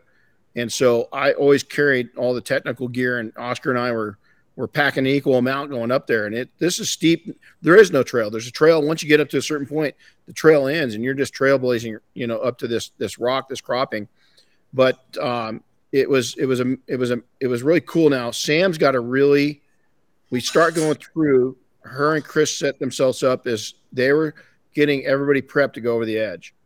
And so we're to, we're to go to her and talk to her about the emotions she saw and, and how she saw people face their, face their, their fears. And then, and then we're to go to, to Carlos and Andy and talk about how, you know, and even Chris, Chris shared there, he didn't want to be one of the ones going over the side. Here's a, a picture. You can see the ropes behind us. Um, we're setting everything up. And, uh, so let's go to Sam. Sam, you had a, a really, you did a fabulous job, by the way. I think that Thank you. really changed lives that day. You know, I think that you just, and here that was in the, that wasn't in the plan. I knew that we'd utilize you up there, but this is how, you know, there, there's a saying, I don't know, you know, in, in the, in the, uh, in the Marine Corps or in the fire service, but we always in the guard and in civilian search and rescue, we, we always say the first thing to change is the plan the first thing to go haywire is the first initial plan. Uh, it's I've been on very few missions where the plan goes exactly how it was written out. There's always some kind of change to it, so you've got to adapt. This is one of those times to where we had two people step in, and you can see Sam right there at the base with her back towards us, you know, and and and um, she's walking people through. So, what did you witness that day, Sam? Um, well, first of all, just changing the system up after Oscar went right before he went over, we changed the system up. So adaptability. And um, the strange thing is people don't know what we were doing. So they didn't know. I was like, oh, I hope this doesn't freak anyone out that we're changing the system right before we start going over. But no one knew the better. So, um, and then once Oscar went over that really fast rappel, and then uh, we had a second go over, and it started get people starting to get a little bit more comfortable after they saw a couple people go over. But um, there was a couple people that um, it's like a customer, you know. You, we had one kid that um, at one point in time I was very gentle with my words, very. Um, I've got you um, but then there came a point where I needed to go, look, you just need to move that foot. This is your life. And we talked about his life and how it was um, it was the same thing. He needed to make that step and how it uh, corresponded with his life and and he and he looked at me and he said, I know. And he went over. And that was probably um, one of the most fantastic over points. And you guys had a picture of him up. Um, gosh, I'm having a, a, brain fart on his name. But um, it took a little while for him to to get over the hill. Um, obviously, Carlos was an amazing, um, another amazing one, and and Andy at the end of the day, he had a lot of fear that um, he didn't have enough strength in him. And I said, it only takes 10%, Andy, to get over that. Just 10%. You tell me you don't have 10%. And he looked at me, he's like, I do have it. And I think that the huge thing about people's fears is that you cannot have risk and change without fear, and you can't have the vulnerability to actually take your hand into someone else's and trust them to know that they've got you. And mm. uh, I think that is is somewhat. I think every single person has fear when you go over that. I know I have fear when I go over. There's that little brief moment. It doesn't matter how high you are up on a mountain. You could be 17 stories up. You could be two stories up. You could be one story up there's always that little jump of adrenaline that is a fear adrenaline that you're like, okay. And then you just do it. Um, I, well, I, I think I, as a witness, as a witness to this, here's Andy. Uh, there's a picture up um, of Andy going over.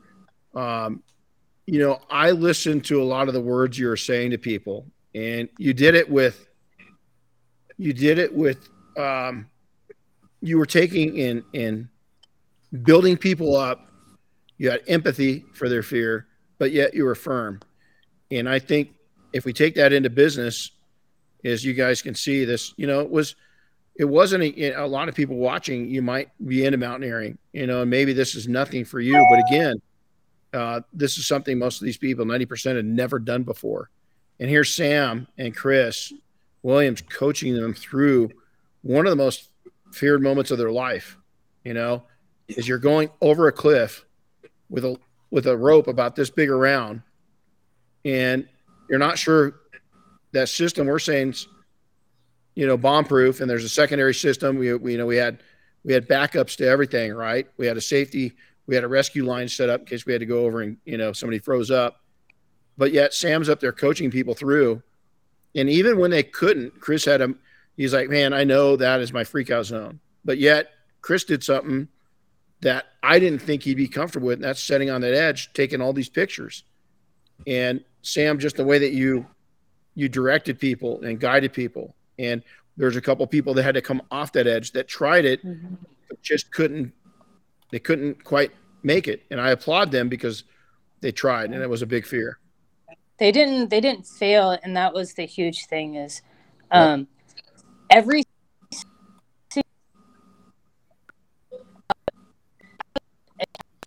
in that big edge the whole time taking pictures. And so when you're up on that edge there's not one person in the group that didn't get up on the edge. And there was a couple people that actually yep. started going over the edge and then said nope or there was one gentleman that I ended up grabbing, reaching out and grabbing because he just he couldn't figure out how to to place his hands correctly. So safety, he's like, "I'm done." I'm like, "Yes, you are." but uh, and, that, and that, I told and that's good too. He, yeah, and he told me that he he felt like he was a failure, and I and I said, "Absolutely not. You mm-hmm. were you were ninety percent of the way done, and that is in no way a failure." And 90% is way more than 0% is way more than 10 or 20 most people won't even do 10 or 20 you did 90% of that mountain and you should be just applauding yourself and happy because you got that far. This is shane. He was pretty uh shane's a tough guy and you know he was coming off that edge and you can you guys can see You know, this was a vertical. And a matter of fact, it was kind of tilted in at one part of it. So there's a not really much to free fall, but it was, you know, you had to work your way down and walk your way down. And it was, uh, you know, some people, it, it, it was a first. So, Andy, you know, you'd been down there working your tail off. You'd below pretty much everybody that went over the side. Now you're going to face it. So, walk us through that. You know, did you feel pressured? Did you feel what? What were you feeling? That why did you go? Yeah. So, I mean, I I'd like to take it even like to where when I was at the bottom, I got to see everybody's successes. Mm. When they hit that bottom, Mm. you just because I watched them coming down the whole time. I saw the fear at the top, and then as they would get comfortable, and about halfway down, I made everybody stop. And then what I did is I I held the rope. I held them there so that they could release their hands. And I started doing that probably with the second or third person. And what I was trying to do is I was trying to establish the trust. And then what you saw is you totally saw them just kind of release a little bit and you saw them shake their arms out and you just saw the just the fear kind of just drip off of them a little bit. And when they got to that bottom and they felt that success, I got to see all the excitement. Mm. And that was such a cool perspective being down there. I mean, I know that there's an amazing perspective, and I, I am going to talk about what Samantha did for me. Um, but being at the bottom and seeing their successes when they got there, I live for that. I live for watching other people succeed. Amen. Amen. I, I love That's- it when a lot of people don't know that's what our team is about. Is that you know they see Yeah. Detail Mafia and this and that, and people are clueless. You know, and you know even some people that just didn't fit into our group that you know got in trash talk is that it's just you don't just because you didn't fit in doesn't mean that that you know we were wrong or you were wrong or anything else. You just didn't just didn't fit in. It's the same as us facing Yeah. our fear. For instance, I, I'd share with the group. I don't go into confined space rescue. Not my thing. I don't like it. Don't like it, so I don't do it. I, I, I'm, I bring coffee. You know, I bring ropes. I'll, I'll bring the radios. I'll do all that stuff, but it's not my thing. It doesn't mean it's a failure. Right. Um, but you know, I think that's a great point. And so now all of a sudden you go from, and I love that perspective, is that, and I, and I love the way that you just made me stop on a dime. I mean, you just, you just, you know, when I came down, I gave you such a long time warning that I was coming down that you had plenty of response time. Yeah. Not really. Yeah, and and yeah, you came down quick. Um, but so after doing all that, I was kind of like my legs were shaking from yanking on the rope and everything, and and then comes my turn to go, and I'm like telling myself, I'm like, nah, I, I don't need to do that. I- I'm good. And then I, I don't know exactly who who came down and was like, oh no, it's your turn. I think I think Oscar came down and was like, oh no, it's your turn. I'm to belay you. And I was like, dang it. so then I had to go up there and I'm struggling walking back up the hill because my leg's shaking already. And then when I get up there, I don't like heights by any means. But this is a different perspective. It's not just a wall. That I mean, that's one thing. But when you're looking off over that cliff, you're hundreds of feet in the air. So when you're looking down, it looks like hundreds and hundreds of feet because you're looking straight down a hill, not just down a cliff. So it messes with your head. um, and I actually, when I finally started doing it, my leg was shaking so bad, and Samantha and Chris, they're just talking me through it, talking me through it. My body was giving out, and I and it got me mentally, and I just got a mental block, and I was like, I can't do this. The rope's gonna snap. So, and I told Samantha, I was like, I can't, I can't, I need to get up right now. So I started panicking, and she let me up, but she didn't let me off that rope. She she stopped me when I was up there and just helped calm me down the way she was talking to me. She she went from walking me through things to just she noticed my level, uh, and I'm starting to feel it a little bit just by talking about it. But she noticed my my adrenaline. She noticed. She even noticed that I was dehydrated. Like she just calmed me down, and then her and Chris just started talking me back into that zone. And a couple people in the background, I even heard Renny say, "With everything you're going through right now, this is what you need. You need to push through this moment." Um, and then then Samantha started getting like she noticed that I was getting more comfortable, so she started pushing me a little bit, treading to where like she was like, "No, you need to do this right now. Like this is what you need to do." Like she's like, "You don't want to go down this hill thinking that you didn't do it." And then I, I started thinking in my head, I'm like, "I'm going to come down this mountain one way or the other. am I going to come down knowing that I did it or knowing that I backed out at the last minute?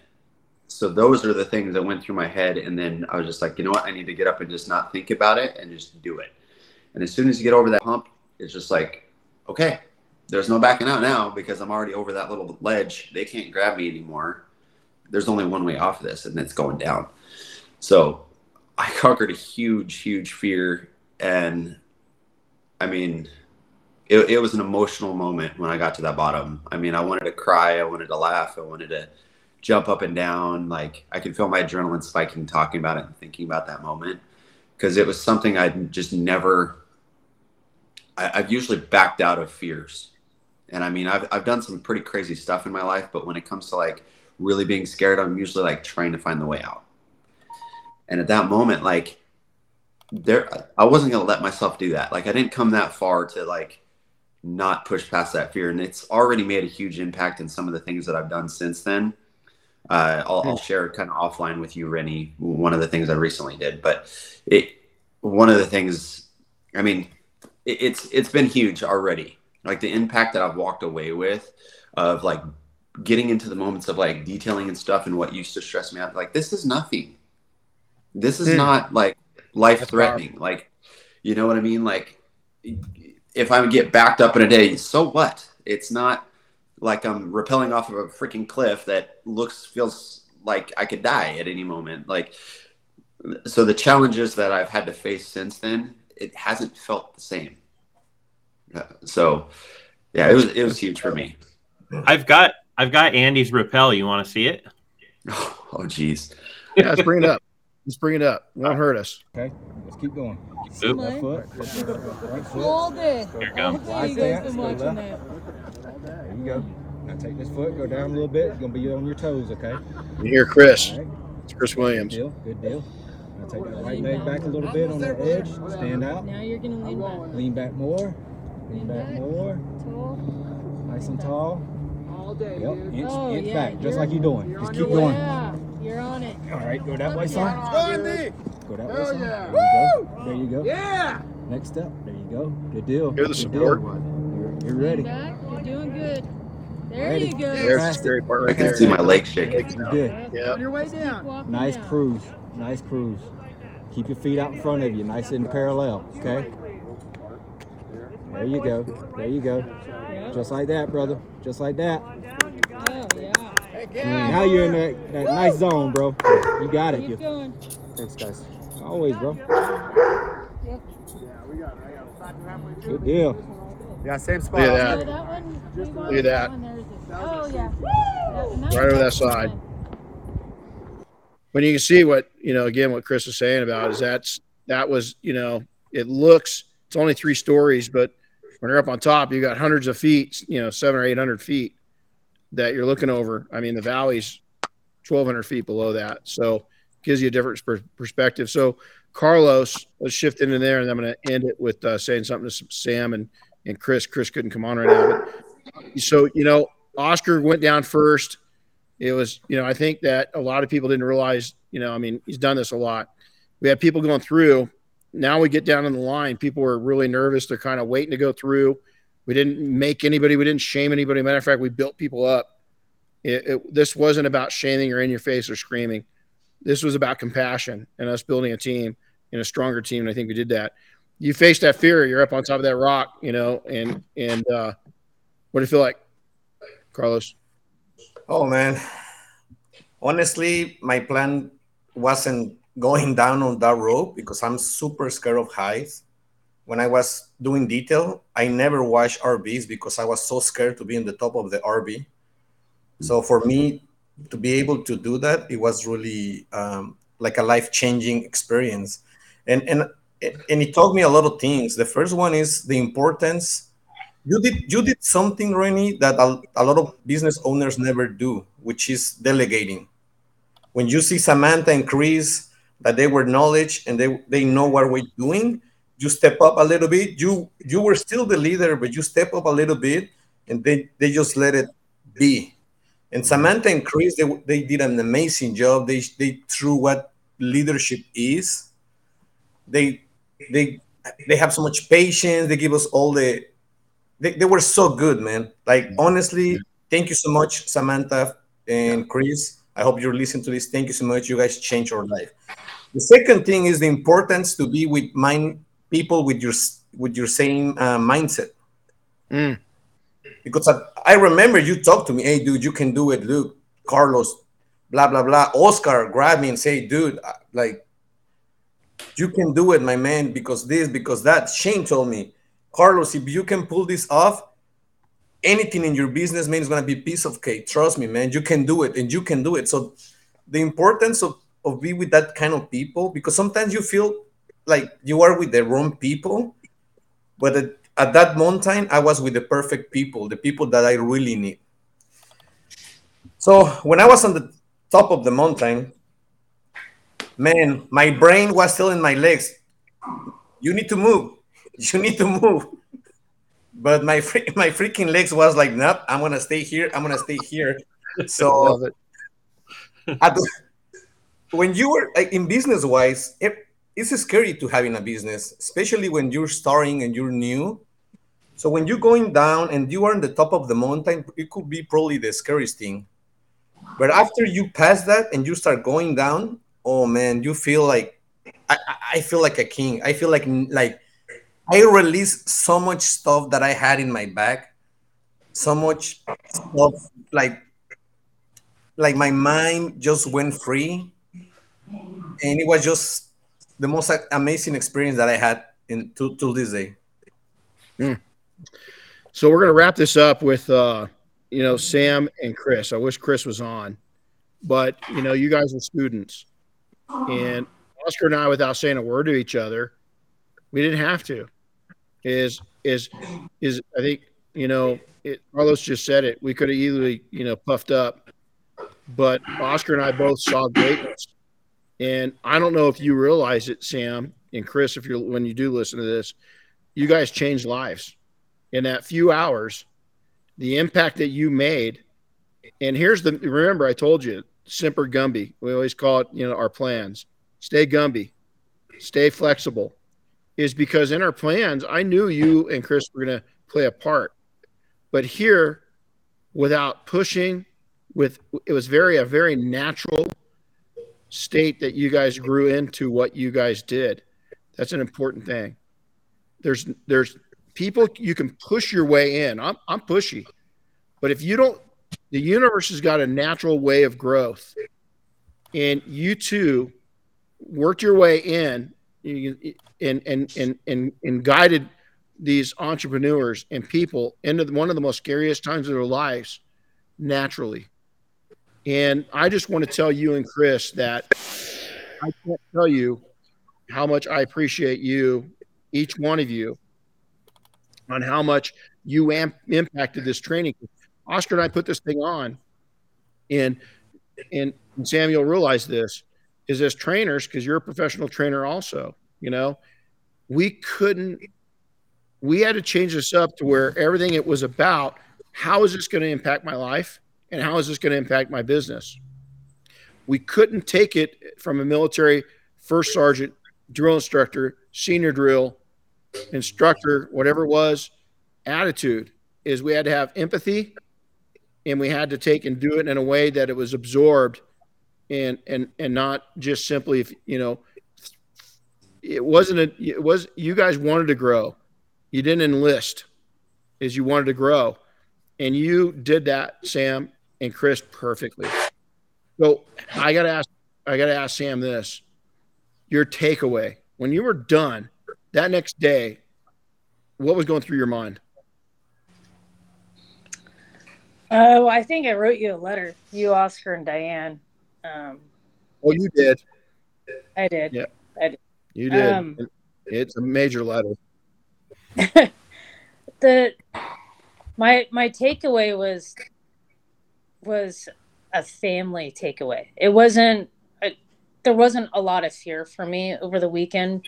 For me, it was a complete different weekend than some of the other um, folks. It, it was um, I haven't had besides uh, going to Motor Lux last year.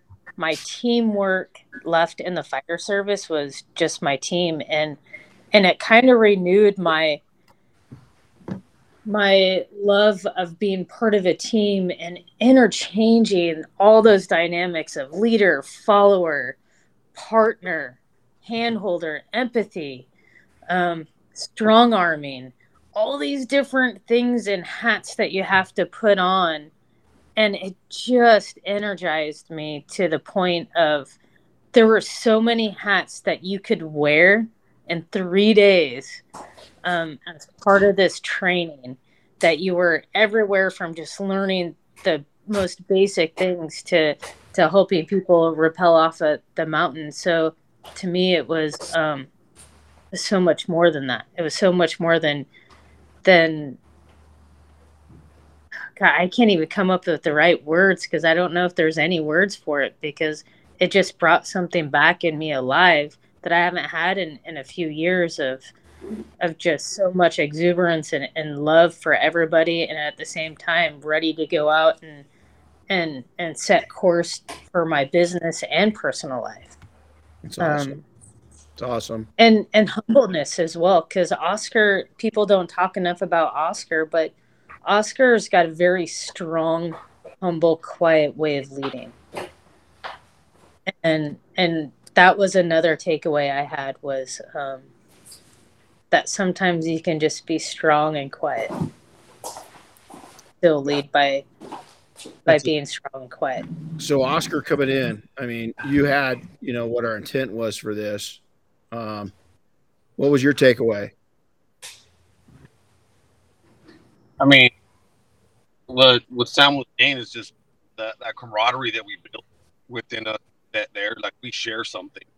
We embrace the suck of being cold at night of that fear of animals coming in through our where we were sleeping of over you know the hill the hiking the frustrations at night for the you know we we embrace the suck together and, and i i remember talking to chris about it is i can always tell you who i train with and, and embrace the suck. yeah who i deploy those bonds. And what we did here is we built the bonds that sam was talking about. It you know rekindled that fire in you. And I know exactly what you're talking about, Sam, where it's hard to put words to because coming off that hill, like, you know, I spent a day with Chris, you know, brought him down, but it was like we talked, that's all we talked about while we were in LA with Chris Williams was that whole weekend. And then I took him to the airport on Monday, and then it's like I'm driving home and I'm just like, like an awesome 72 hours that we just, and I was already thinking, when are we going to do it again? Oh, absolutely. When's the next, you know, because it was just so much fun. We learned, you know, everything that everyone on this podcast has said is just being with the right people. You know, we had the right people there, the ones that came out, um, being around people that want to see you succeed, like Andy was saying. You know, I I literally owe my life to Andy because if he wasn't at that bottom of that hill knowing how to belay, I would have I would have splattered on that ground that first time my first time going down fast rope in that. You know what I'm saying? So just being around everyone there and learning so much from each other um, it's just an amazing experience, you know. And for my end, Sam, you know, thank you for the kind words.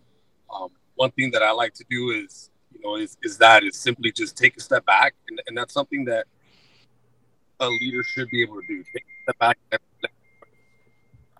Again, I could have easily been no, Sam, you're, you know, and it's just it, there's no need for that, and I just know there's a time and a place that where if I see someone's taking it, you can just step back and let them take it. It's okay. You know, it doesn't take anything away. It's just going to make it stronger. Amen. And in this case, Chris, you and Chris Williams changed lives up there. You know, change lives. Yes. I had I have everyone's videos and pictures from that rock, and everyone has hit me up about, hey, send me those pictures. And in every picture and video, or in every video, I can hear your guys' voices walking them through, being a little bit stronger with others and a little bit softer with others, leading with compassion. That's the other thing is the leading with compassion is that sometimes you need to push them just a little bit harder to get it done. And sometimes you'd be like, hey, if you move that left foot, that's all it takes.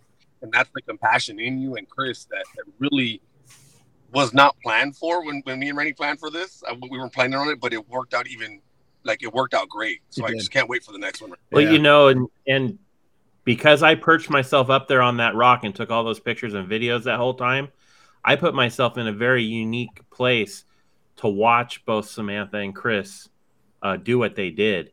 And, um, you know, I immediately said when we were back down off the mountain that day, you know, that you guys blew me away. You know, getting to watch that over and over again with each one of these guys as they went over the edge, um, it just blew me away. So, So I'm gonna you know, and, and what- with that, Samantha and Renny is is the that people need to see is being able to lead with compassion. Is you, Samantha, you dealt with 15 different personalities up there.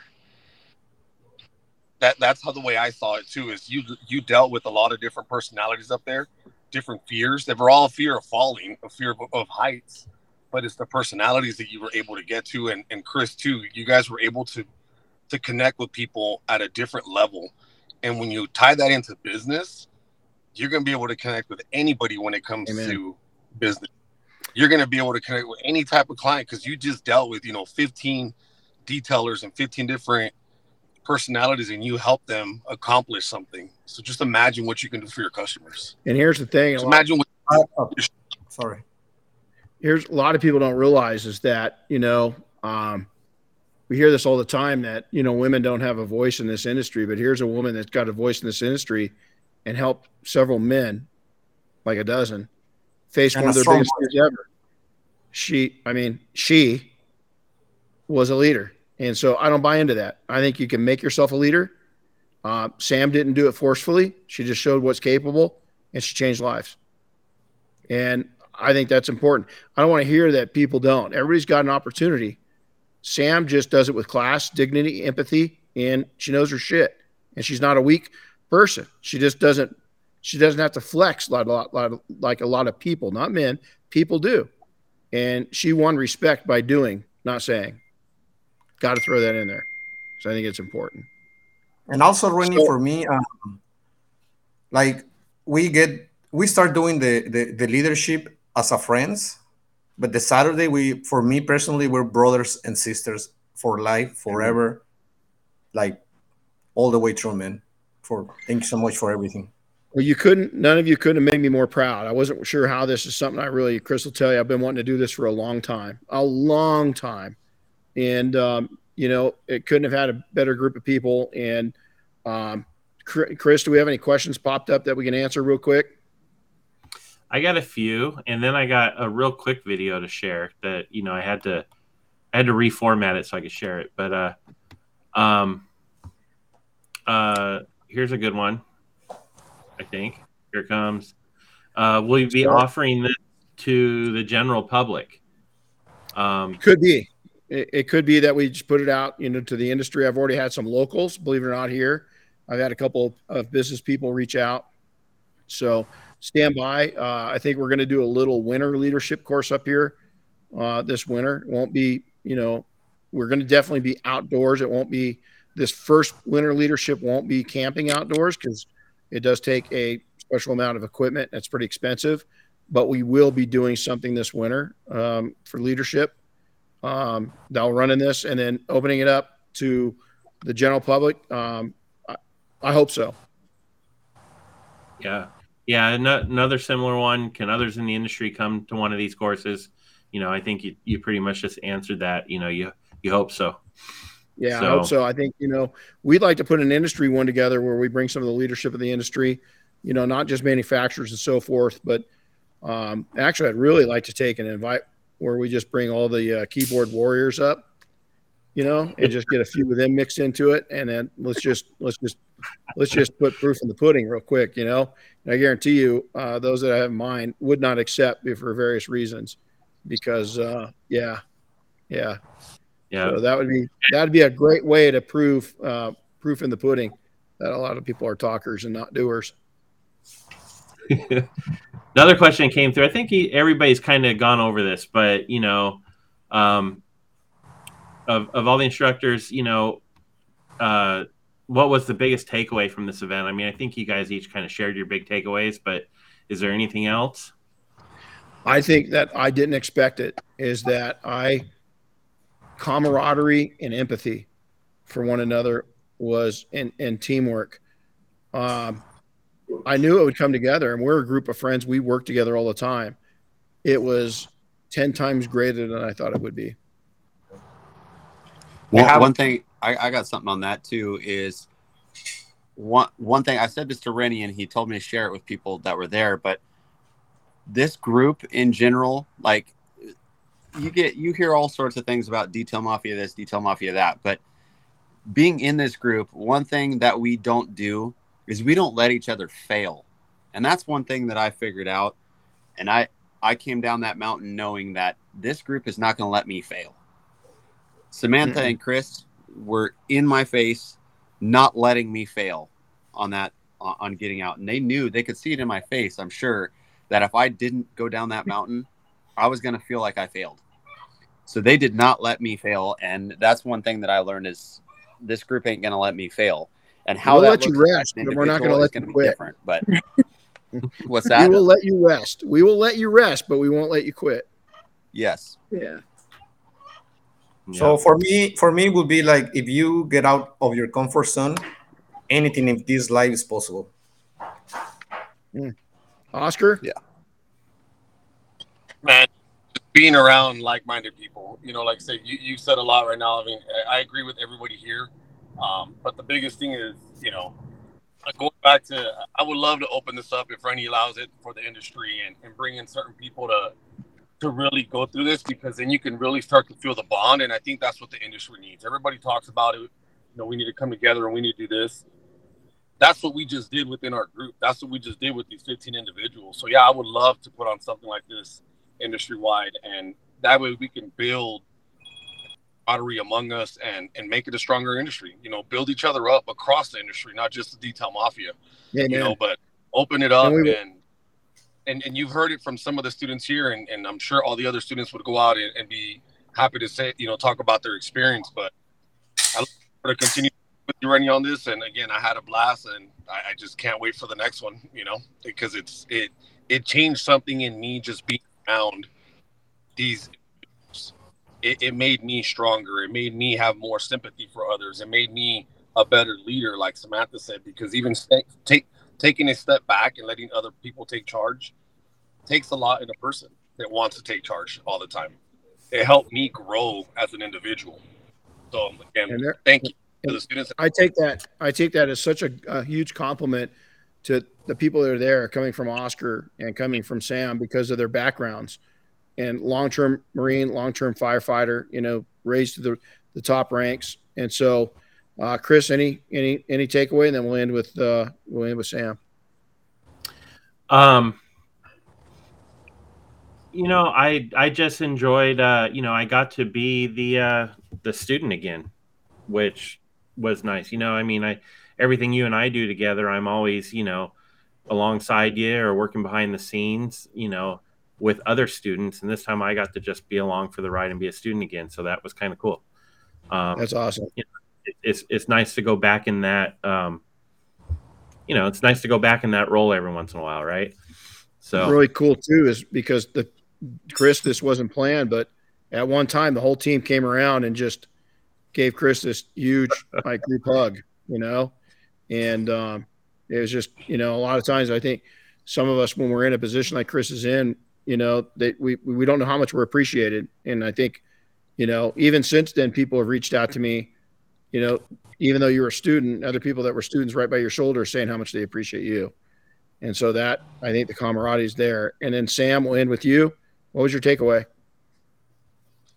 Uh, I think it just reinforced that um, courage is stemmed from fear and vulnerability, and you can't have vulnerability without empathy.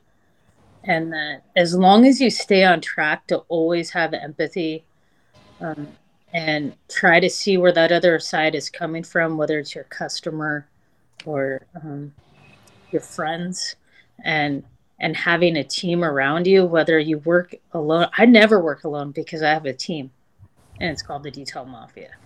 And uh, so to me, I never work alone. Mm. And that was something that really hit home to me is that I work mobile a lot, but after this weekend, I was like, man, I don't work alone. I have the Detail Mafia. I have friends at the touch of my fingers. I have friends that I can FaceTime with. If I get into any issues, I never work alone because I have all my family. Well, I'll tell you, as my trainer, my riding trainer for the horse, they always tell me, in in, in your your ride with your horse and your training with your horse, always end on an upbeat, really good um, ending, and I think that ends it pretty well. Was with what Sam just said. So, ladies, gents, thanks for coming in. And again, um, you know, it, I, I this was something a vision. We're definitely going to do more of it with our group. We're definitely going to do something. Uh, we're gonna we're gonna do something with the industry to bring the industry together. Um, you know, I think that it's not just about us. We really just we're just a bunch of people with like minds, and we've all been we've all been vetted out to the same level. We've all come through here. But other than that, we we do want to build the industry up, and we're ready to do that through this leadership challenge. And uh, we hope to change lives. We hope to change businesses, and uh, we just want to build lifetime friendships up. So, um, hey, before we uh, be, before we go, real quick, I've got this really short, fun little video of Oscar going over the rock the first time. Okay, do it. You got to show it. Pull down, pull down, pull down, pull down. Wait, wait. I'm gonna do. It was too quick. I gotta do that again. Um. pull down, pull down, pull down, pull down, belay, belay, belay. That's how quick Did it was. Die? That's. But here's also why instructors go over first. You know, and using a sender, he never you know, a descender that he never used before, a brake a brake uh, system that he never used. You know, thank God it was him or I that did it, and honestly, thank God it was him uh, that did it. But yeah, it uh, we had a lot of laughs. That will be a, a lifetime memory for all of us. But well, uh, hey, you guys all take care. It's been a long. This is probably the longest longest podcast we've done. I hope that we'll uh, learn from it. Um, and I want to thank each and every one of you for attending and uh, for being a big part of my life and not not just the the training here, but my life. And uh, I appreciate your friendship, camaraderie, and um, if you guys got any questions, hey, we got a new website up too, by the way. Our new one just launched. Uh, detailingsuccess.com. Yeah, just launched today. So make sure to go over and uh, and let us know what you think of it. But other than that, hey, Oscar, thanks for all the hard work of coming in instructing. Sam, thanks for being an inspiration to all of us uh, students, you guys, thanks for coming in and making that such a fun, amazing weekend. We're gonna have another one uh, real soon. We'll have two more. By we'll, we'll do a little uh, winter one. We might do some one day clinics up here just for people that are local. Uh, but we're going to do a lot more of this because we learned so much. So if you have any questions, uh, Renny at Detailing Success and or Chris at Detailing Success, reach out to us. And with that, thanks all. Take care. Have a powerful rest of the week, all. We'll talk to you next time. Thanks for listening to the Renny Doyle podcast brought to you by Detailing Success and P&S Double Black. Listen to new episodes weekly and be sure to subscribe on Apple Podcasts, Spotify, or wherever you get your favorite podcasts. And don't forget to share with your friends and colleagues.